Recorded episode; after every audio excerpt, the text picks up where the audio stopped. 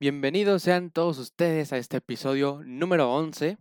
Ya tenemos varias transmisiones que si no las has escuchado, pues te invito a que lo hagas, ya que alguna de ellas pueden ser una muy buena opción para que las veas en esta cuarentena y te generes tu propio criterio. La cinta que ejecutaremos el día de hoy tuvo su estreno desde el 2018. Obviamente pues yo ya la había visto, sin embargo pues hace poco eh, decidimos rentarla en Cinepolis Click de hecho, se lo recomiendo, es prácticamente como un blockbuster en línea con precios eh, accesibles.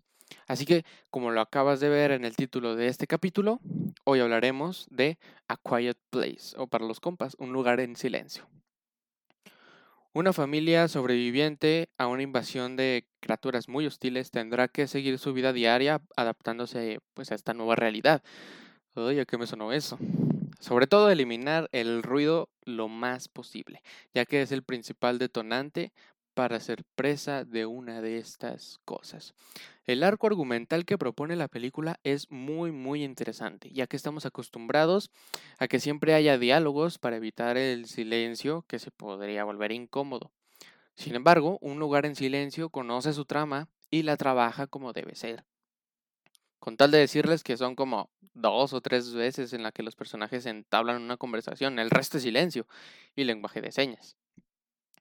Es un buen recurso para generar suspenso y tensión en los momentos que la meritan.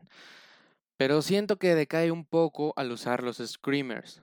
Con una situación como esta esperaríamos momentos de terror más inesperados, pero la mayoría de ellos son predecibles.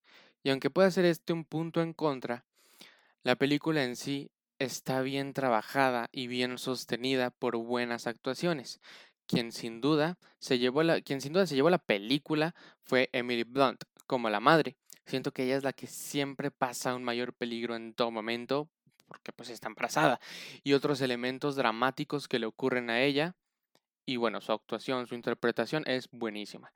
También el recurso de incluir a una integrante de la familia con problemas auditivos le brinda más drama, pero al mismo tiempo más jugosidad a la trama de la cinta. El papel de la hermana mayor por Millicent Simons es bien interpretado y muy creíble, ya que en ocasiones se encuentra pues en momentos cruciales y su problema auditivo juega un papel ya sea dramático otra vez o de suma relevancia al momento de saber cómo hacer frente a las criaturas. Otro aspecto que podría restarle puntos a la cinta es todo el primer acto. Avanza muy lento. Presenta situaciones al igual eh, mm, un tanto clichés. Y hay muchas escenas innecesariamente largas.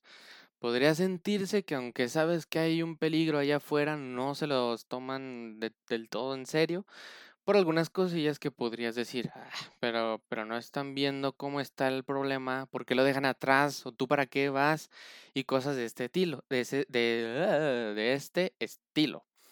El primer acto puede ser tediosa la película, pero después, uff, es muy bien reparada con las secuencias que están por mostrarnos. Un dato curioso de Un lugar en silencio es que al presentar el proyecto a Paramount, la idea principal es que la trama perteneciera de modo spin-off al universo Cloverfield, que ha dado películas muy interesantes al estilo Lovecraft, como Cloverfield Monstruo, la mejor de todas, Avenida Cloverfield 10, o el patito feo, Cloverfield Paradox. Sin embargo, eh, lo personal, a mí las dos mencionadas, eh, las, primeras que, las primeras dos que mencioné, Cloverfield Monster y Cloverfield Avenida 10, son, pues, son muy buenas.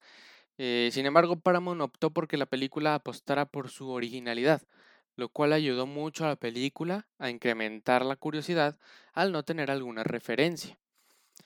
Aunque para ser sinceros con ustedes, ah, no, no me hubiera disgustado que perteneciera a ese universo. Yo por eso le doy a un lugar en silencio un 9.2 de calificación final.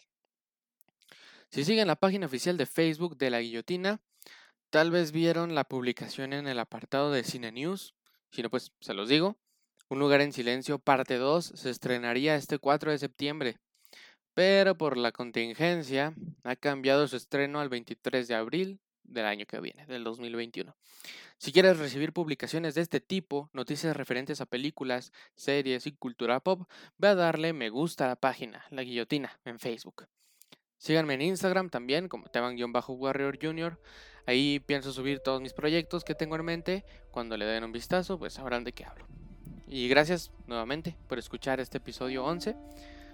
Puedes encontrar la guillotina en Anchor, Breaker, Pocketcast, Radio Public, Google Podcast y hasta el momento la más usada Spotify. Si no has escuchado todas las transmisiones, nuevamente te invito a que lo hagas. No te arrepentirás y te divertirás muchísimo. Yo soy Esteban Guerrero y sin más por el momento les agradezco y los dejo.